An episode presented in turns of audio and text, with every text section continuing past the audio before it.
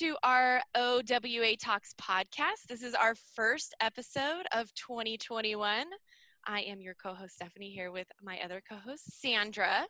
And today we're doing something a little bit different because we actually have two guests today.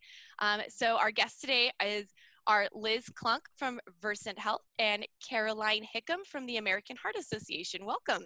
Thank you. Thanks for having us.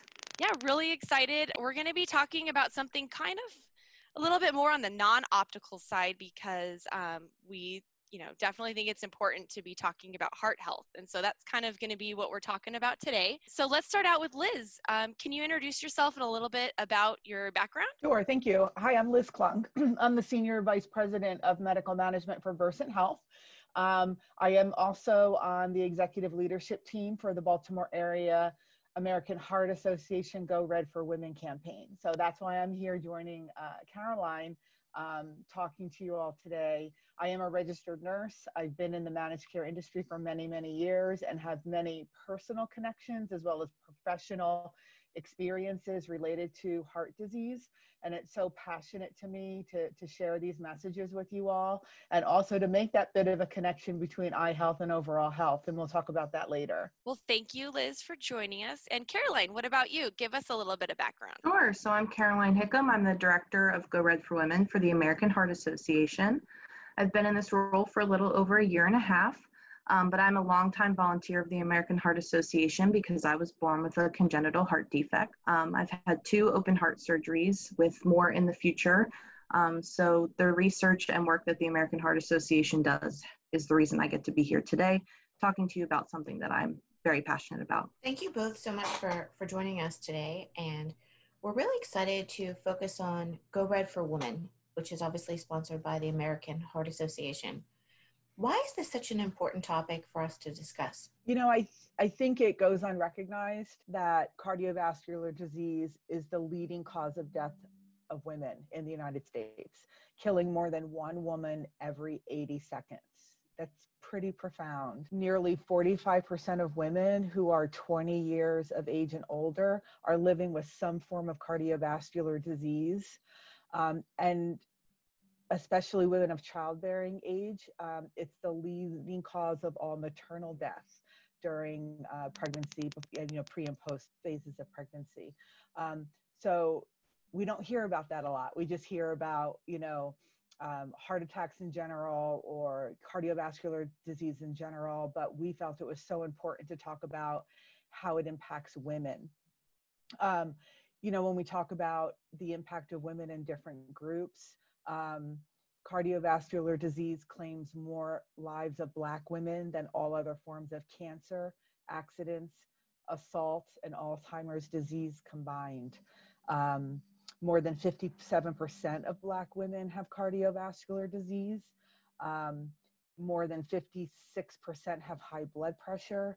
More than 65% have high, um, don't have treatment for their high blood pressure.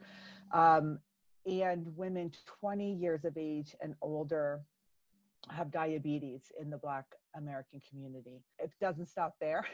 it's uh, cardiovascular disease is the leading cause of death for white women as well. For white women, cardiovascular disease claims more lives than cancer, breast cancer, Alzheimer's disease, Parkinson's, motor vehicle accidents, and unintentional injuries. So it's just very profound. Women in their 30s are more likely to die from cardiovascular disease than breast cancer. And white women in their 60s are 33 more times likely to die from cardiovascular disease than Alzheimer's. It hits all of us pretty significantly. Um, and a lot of times as women, we don't even think about it or don't realize it until a significant event has occurred. Wow, those are kind of some sobering statistics because you don't really think about it very often. And so I think getting the awareness out is great. We know about National Red Day. When is that this year?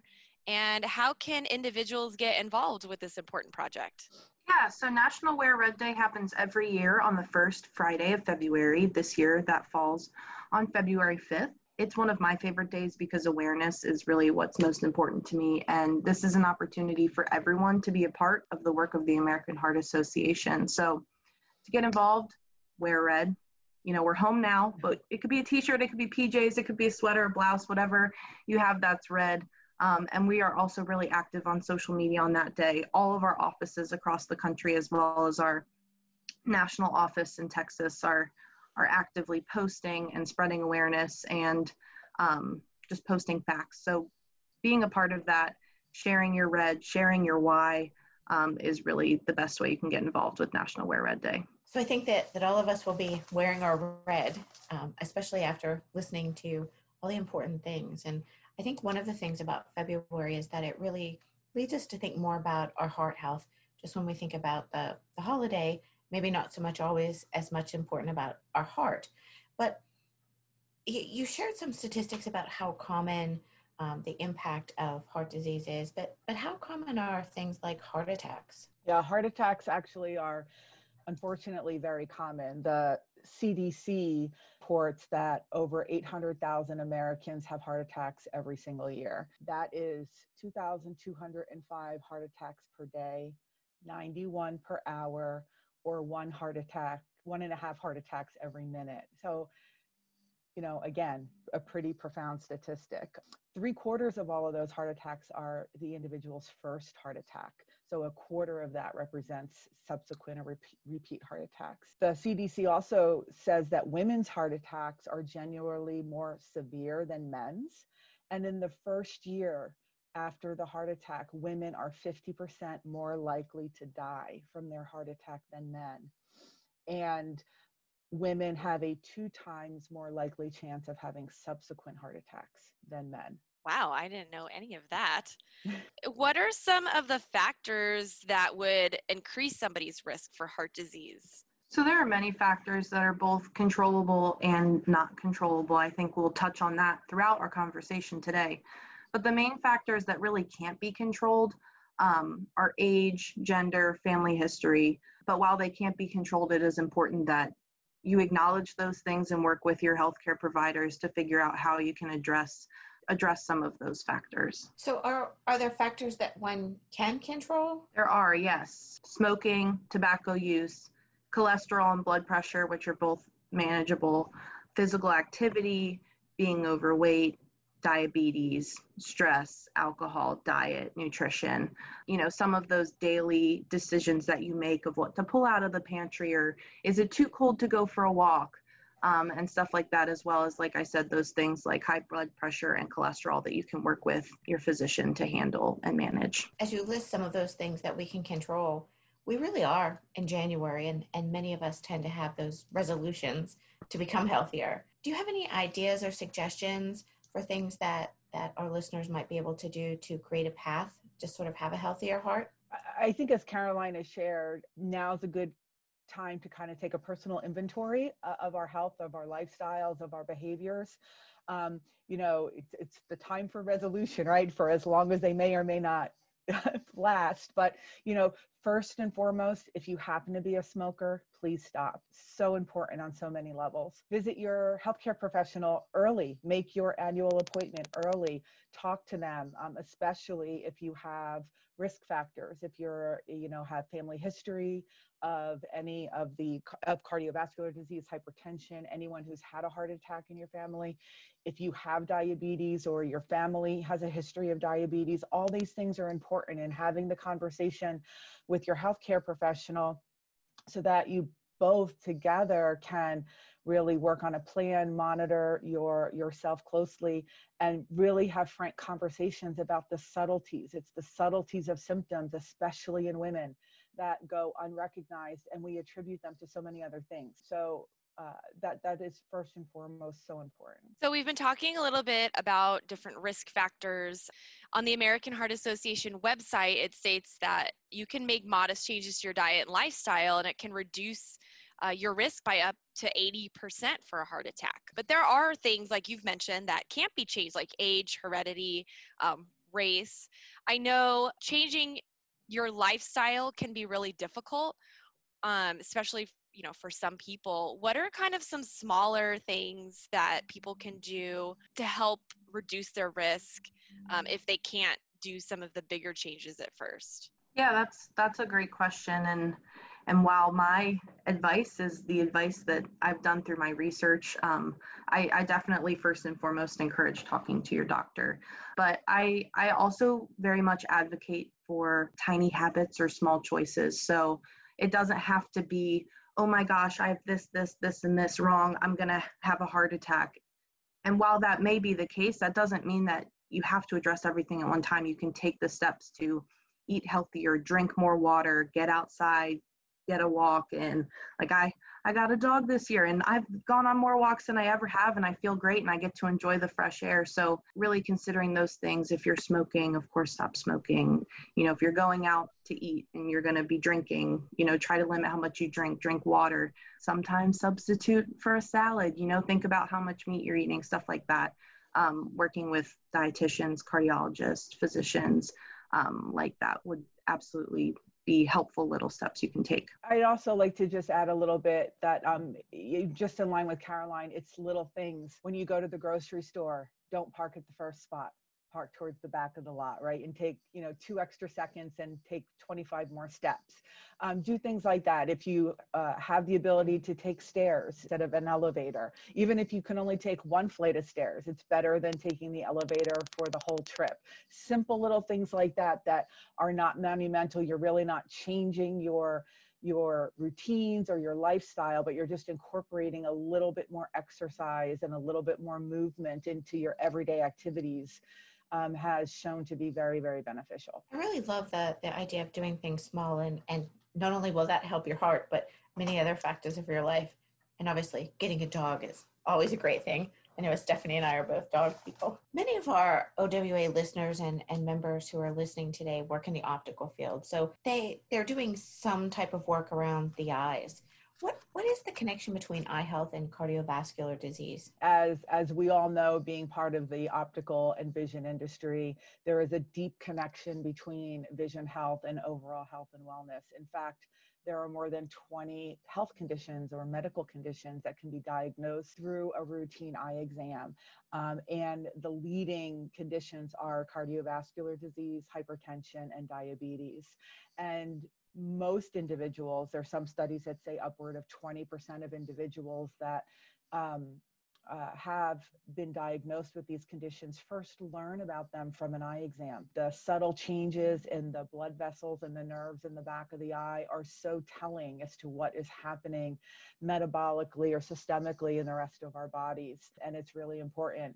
Um, I'm going to share really quick uh, just a personal story. Someone in my family normal eye exam, went to get their eyes checked. They wear glasses, and their eye care professional was about ready to call 911 because the blood the blood vessels in the back of the eye were so inflamed and so engorged that she was afraid that the that my family member would have a, a, stroke right there in front of her. It didn't happen, thank goodness, and everything was fine, but it was something simple. We talk about what are the simple things we can do. My family member loves stir fry and buys the prepared stir fry vegetables from the freezer section.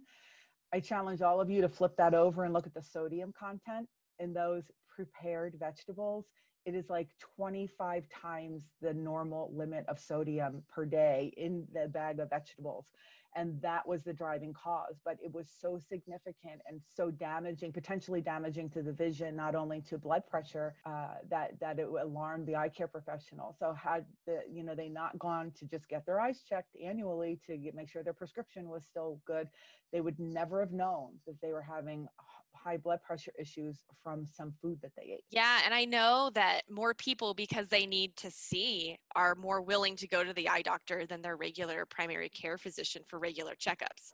So that's always been something that I've been aware of in the industry, and it, absolutely, that's a great you know way to get people to take better care of their health. Mm-hmm. So let's talk a little bit about symptoms of a heart attack. How do men and women kind of have different symptoms or experiences, and what are some things that women should kind of be aware of um, if they think they may be having a heart attack? Yeah, so I think the five main warning signs, and they really are, there's not a specific sign that is, you know, gender specific, but the, the five main warning signs are pain or discomfort in the chest, lightheadedness, nausea or vomiting, jaw pain or back pain, discomfort in the arms or the shoulders, and shortness of breath. So pretty much nondescript, right? We can attribute that to anything. Oh, I lifted and I hurt my shoulder. I must have slept wrong. Women, especially, the numbness and the tingling in the arm, I must have slept wrong or I didn't sleep correctly. As with men, the most common heart attack symptom is chest pain. So that is the number one thing but women somewhat are more likely than men to experience some other symptom as well, such as shortness of breath, nausea or vomiting, or the associated jaw or neck pain. So men typically just have like the crushing. They'll say, I feel like an elephant is on my chest. Women will say, well, yeah, my chest hurts, but you know, I have this weird feeling in my hand. I must be carrying my pocketbook on, on my arm.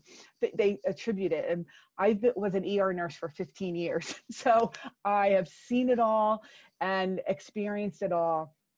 And women will come in with the most profound, intense, acute heart attack and say, yeah my chest has been bothering me but until my arm or i was couldn't start you know breathe well i decided to come in. Men they come running right? Oh my god my chest i'm gonna have a heart attack which is good. We want everyone to do that but um, they're just different. The perception of how we perceive those symptoms what we attribute them to right? As women as working professionals as parents caregivers whatever we can attribute our signs and symptoms to probably a hundred other things a day.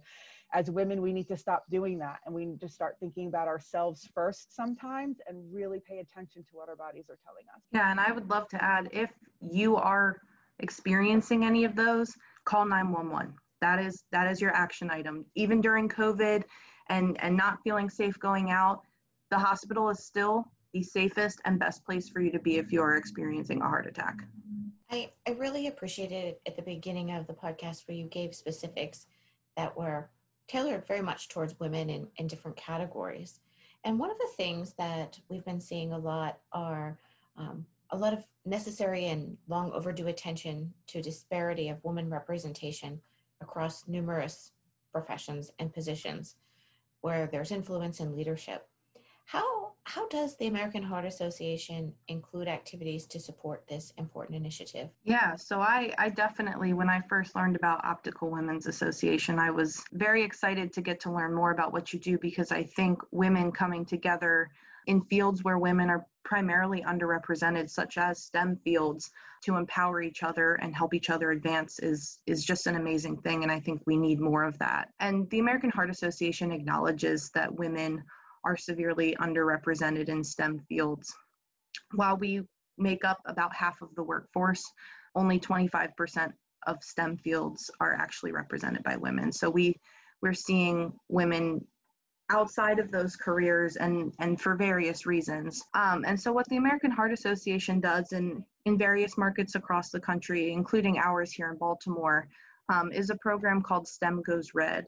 And what we do is we pull together students in Baltimore. We've done middle school and high school students to talk to people, women specifically that are in STEM careers, to show them how interdisciplinary it is, what different career paths you can take. It's not necessarily a four year degree to enter the STEM field, and just give some guidance that, you know, they might not be getting at home or they might not be getting at school or seeing in their everyday lives. And what we're hoping is that we will continue to advance women in this industry and see that by having more studies focused around women, having more research results, telling women this is what is going to, this what could happen in your body. Um, if you're experiencing a heart attack or a congenital heart defect like I have. And so we're really trying to encourage young girls to start early in their exposure to the STEM field and, and really find their path in that. We definitely appreciate both of you taking your time today to kind of talk to us and, you know, little changes that we can all make to make ourselves a little bit healthier. And we definitely want everyone to be aware so that they can take better care of their health. What we always kind of like end our podcast with, you know, what's your last piece of advice and what would be the one main takeaway for each of you so I'm going to say focus on our own health. No pun intended. you know, we've talked about a lot of the subtle symptoms that should not be overlooked, but we we need to start looking at ourselves and taking care of ourselves. Um, we talked a lot about the risk factors that can be controlled. The American Heart Association publishes a great guide. It's called Life Simple 7, and it intentionally helps you address risks. So take the time and visit that and, and peruse those seven simple steps and incorporate them into your daily life. And I would advocate for those small changes. You know, take that life simple seven list and and what little change can you make today and you know what accountability buddy can you have you know what friend is also trying to better themselves or take care of their heart better and how can you guys do that together i know um, there's strength in numbers and, and we really see that when people join together to accomplish anything i love those tips of advice and they're really actionable and things that people can do so thank you so much for joining us today but before we leave, can you share with us how people can get involved with, with Go Red? Of course. So uh, you can go on heart.org, find all of our resources, find more Go Red women specific information. But if you are looking to get involved in your local market or anything and you can't find their contact information or or you just want to learn more from me and I can connect you, feel free to to send me an email and I'll I'll point you in the right direction. My email is Caroline C A R O L I N E dot Hickam H I C K A M at heart.org. Um, thank you so much for taking the time today. Well, thanks again, both of you, for joining us today, Liz and Caroline. And hopefully, our listeners, you know, take it to heart and have learned a lot. So, thank you. Thank you so much.